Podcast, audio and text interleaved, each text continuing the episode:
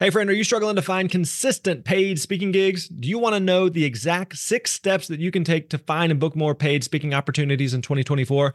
Well, we want to make that easy for you. We've created a new free resource with the help of Dan Irvin, one of our highly successful speakers on our team.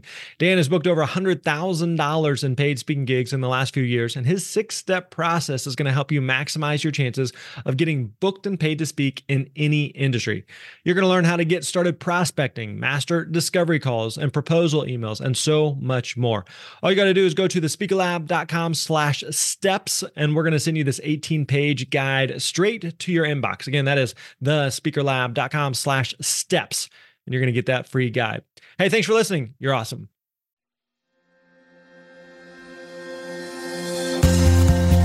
What is up, my friend? Grant Baldwin here. Welcome back to the Speaker Lab podcast. We're on episode 129. Hope you're doing well. I hope you're having a great day, and uh, I'm glad you're here. You know, whether this is your first time or you've been listening for a while, really do appreciate it. In fact, if you've been listening for a while, then would you do me a favor sometime? Would you just stop by iTunes and leave us a rating and review? That would really help us out. We really appreciate that. We got a lot of ratings and reviews, and, and always good to hear from you. Want to make sure we're scratching where you're itching and that we're helping you out in your speaking journey. So definitely stop by uh, iTunes and uh, help us out there. Also, we're going to be doing some listener Q&A today. We've been doing these for the past few episodes. We got a couple more we're going to get to today. And so before we do, let me remind you if you have a question that you would like us to answer on an upcoming episode of the podcast, you definitely want to stop by thespeakerlab.com slash, well, I don't even know what it's slash, just thespeakerlab.com and go to Ask Grant right at the top of the page there. Thespeakerlab.com and go to the Ask Grant tab right at the top there and leave us preferably your voicemail question. So today we've got two questions that come from Stephanie and John, Stephanie and John. Stephanie asked about uh, client thank yous. You know, what should you give a thank you gift? What should you give? And so we talked through five different things that we do for uh, clients after we speak. And then we also got a question from John about the difference between being a nonprofit and a for profit as a speaker and, and, which one makes the most sense. So both great questions here, and I, I think you're going to enjoy those. So let's get right into it. Here's my uh, my I was going to say conversation. It's them asking me answering. So let's get right into it. Questions from uh, Stephanie and John. Enjoy.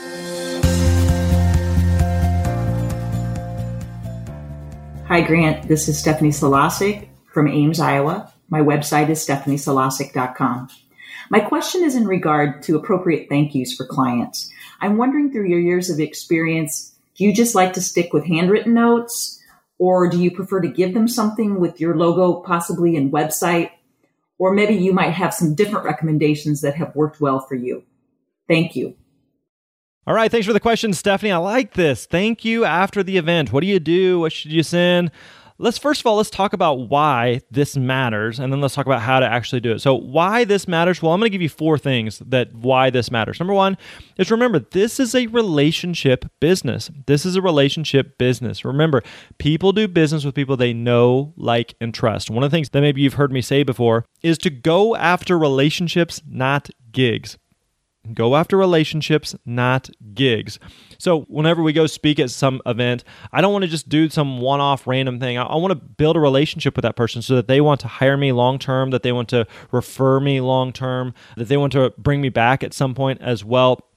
So remember, this is a relationship business. Second reason is this is why it matters to give thank yous and to show appreciation. Is again, this is helpful for long term business. So again, like I said, I want more than just one gig. I want repeat business. I want referrals from that particular client. So I want to go above and beyond and showing my gratitude and appreciation for them. Number three, the reason why this matters is it's unexpected. The reality is, unfortunately, most speakers don't do this. Most speakers don't show any type of appreciation or thank you after the event So I think it's just kind of it helps you to stand out from the crowd. And then the fourth thing I would say about why this matters is number one, this is relationship business. Number two, it's helpful for long term business. Number three, it's unexpected. And number four, it's polite. Like as a human, it's just a nice thing to do, right? Like, isn't this stuff like we learned in preschool and elementary, just saying like thank you for something when someone does something for you? So, in this situation, we think maybe in business, well, it doesn't really apply. No, no, it absolutely does. Someone just decided to invest, you know, hundreds or thousands of dollars in bringing you to come speak. So, show some appreciation, show some gratitude, and just being polite for them doing that. Now, how do you actually do this and, and what do you actually do? I'm to give you five things that we do. These are five very specific things, so you may want to write these down. But five ways that we show appreciation and just demonstrate thank you after an event. So, first thing I do, number one, is that I give them a handwritten thank you card at the event. I give them a handwritten thank you card at the event. So I had some like some personal thank you cards that were made for us a couple years ago, and, and I travel with those. I always have a stack of them in my backpack. Uh, so a lot of times I'll write not only a thank you note to the client, the person that actually hired me, but if there's any key people who I also worked with at the event, I will write thank you notes to them. So, like I said, I just have a stack of those in my bag. I would encourage you to do the same. Even if you just get some at an office supply store or Walmart or whatever, and just get some generic thank you cards and just travel with them in your bag. Like it's always good to just write thank you note. Like there are moments that when people experience a thank you note, that just really says a lot. And so a handwritten thank you note, I think really sets you apart. So first thing that I do is again, I give the client a handwritten thank you card at the event. Second thing, number two, is we'll send them a thank you email a few days later. So oftentimes, depending on when we speak or what the nature of the event is, when I leave and I go home, the event either is still going on or they're still wrapping up and so they're still like head down on the event and they're still pretty consumed with it. So usually a day or two later, I'll send them some type of thank you. Hey, I hope the event ended well for you. I hope you're doing well. I hope everything else went smooth. And I just want to tell you again how much I appreciated it. It was a lot of fun working with you. You're great. If you need anything in the future, let me know, yada, yada. So again, sending them a thank you email a few days later. Third thing that happens is they get a thank you email from my assistant. Now, Lisa is someone that's been working on our team for about eight years at this point, so she works a lot with our clients on the logistics, the details, travel, all that stuff. So, a lot of times Lisa's had a lot of interaction with the client as well. So, she will send them a thank you of because she enjoyed working with them. She appreciated the work that they did and to make her job easier. So, she will send a thank you as well. So, if there's anyone on your team or anybody that was actively involved with working with that client, it would be good for them to send a thank you email as well. The fourth thing that we do is that we send them a thank you gift of some kind. Now, for us personally, we usually send cookies. We send those from uh, Mrs. Fields. I don't even know the website. It, Lisa takes care of that. So you can just go to like Mrs. Fields and, and order cookies. And, and again, it doesn't have to be cookies. And, and to be honest with you, I don't know that cookies are the best option because the reality is, is some people may have allergies. Some people may not like cookies. I can't imagine that. Cookies are delicious and wonderful but just sending some type of thank you gift. Now, again, we do basically a tin of cookies for uh, all of our clients. But if you want to do something more custom, you could try to do a. I've seen some speakers that'll do a gift card for that particular client, depending on what it is that they liked. I'll give you a quick example. I this was not for a speaking engagement, but I did something recently where I met with someone and I wanted to send them a thank you and they basically mentioned how much they like Mexican food. They mentioned this one specific restaurant. So I got a, a, gift card to that specific Mexican restaurant and sent them a gift card. So you could do something that's more custom like that. I know one speaker who actually they would take a picture with the client or with like the leadership team or you know some of the key people from the event take a picture with them and then they would frame that picture and send it to the client so that's something as well so sending some type of i think it's good to send some type of like physical tangible thank you gift. And again, the more custom you can make it, I think the better. The fifth and final thing that we do is that we ask to send a thank you to their boss. Okay, so here's what I mean by that is we will email the client, the client that we worked with, and ask if we can get the email address or the contact information for their boss, for who it is that they report to. Then what we do is we will send an email to their boss and then we will blind carbon copy BCC the our client who our, our, contact is. And basically all we're doing there is just saying to the boss saying hey we just worked with susan. Susan hired us to come speak at this event. The event was awesome.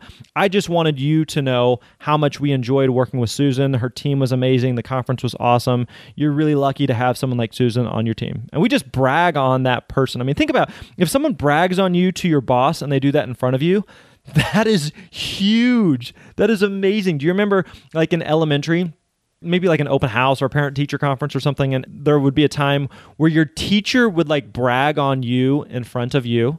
Like to your parents like that was amazing. People absolutely love that. So that's just a kind of a unique thing that we like to do is we like to email the boss just to say hey we just wanted you to know from our perspective as an outsider that this person's awesome and you made a great choice in hiring this person and you're lucky to have them on your team and they did wonderful and we're great to work with and yada yada. So that's just a, again something kind of unique that we like to do to brag to the boss. So those are the five things that we do the actual physical things that we do after the event to show appreciation so again, number one, give a thank you card, a handwritten thank you card at the event. Number two, send them a thank you email a few days later. Number three, a thank you email from Lisa or anyone on your team that interacted with the client. Number four, a thank you gift, ideally some type of physical thing that you send them. And then number five, some type of thank you email or thank you card to their boss to brag on them. So those are the five things that we do. Again, great question, Stephanie. I hope that helps. Hey Grant, my name is John Mouser. I live in Dallas, Texas. My website is uh, www.johnmouser.org. My question is the first book I wrote is testimony book about where I've come out of, what I've been through, and what I'm doing today. I would like to know, since I'm building my public speaker platform and I have other books that I'm fixing to publish, and I've spoke at several youth things. I've spoke at different churches before, but I'd like to know if I need to make that a nonprofit because that book's going to be donated to prisons and stuff like that. And do I make the rest for profit or do I just do it all for profit? I would like to know your insight there. I'm still working full time, so if you could just give me a little insight there, that'd be awesome. Thanks, man. Bye bye.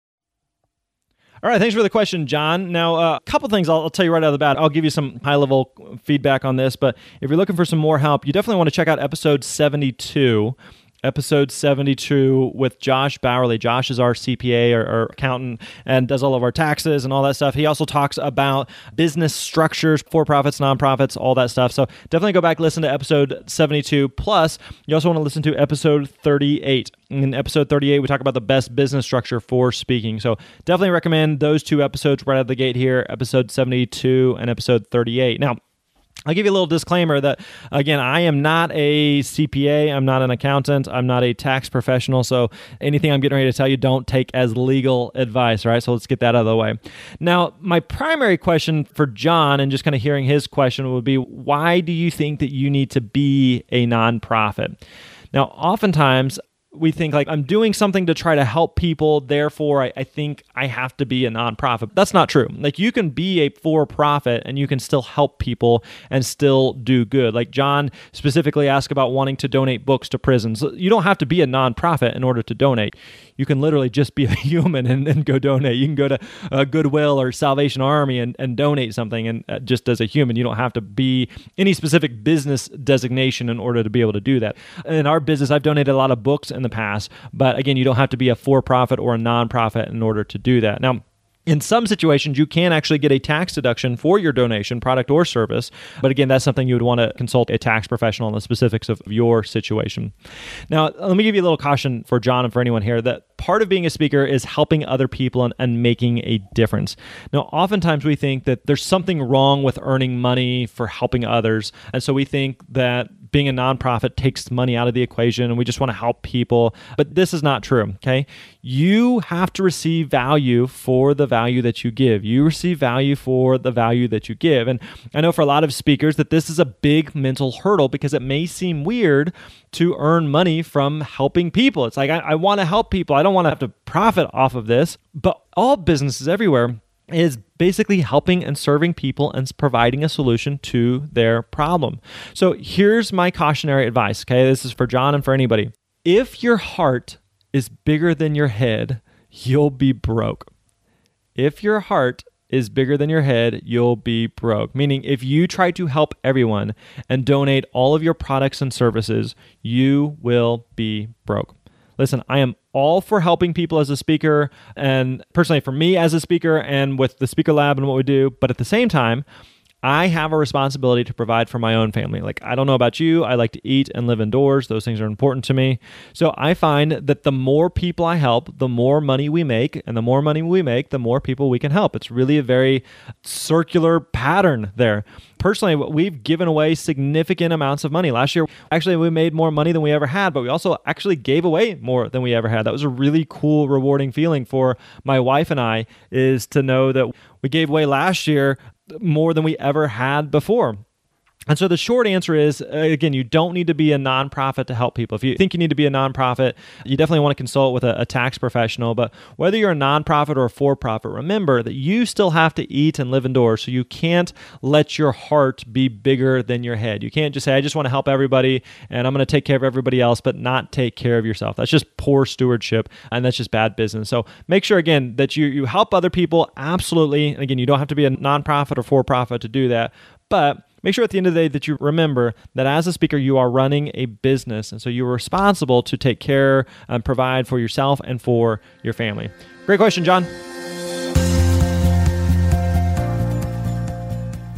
All right, there you go. Hope you enjoyed those discussions, conversations, chit chat, chatteroos from Stephanie and John there about uh, client thank yous and nonprofit and for profit and all that stuff. And I uh, hope that was helpful. Again, if you have a question, definitely stop by thespeakerlab.com. Go to the Ask Grant tab right at the top there. Leave us your voicemail question, and we would absolutely love to hear from you. We'd love to have your answer your question on an upcoming episode of the show, preferably again voicemail question. So drop that in again over at thespeakerlab.com. Hey, also I'll remind you one more time if you haven't already, you definitely want to stop by free freespeakerworkshop.com. Freespeakerworkshop.com. Every single week, we do a, a, free live training teaching you a system on all about how to find and book paid speaking engagements. So you definitely want to stop by freespeakerworkshop.com and check that out.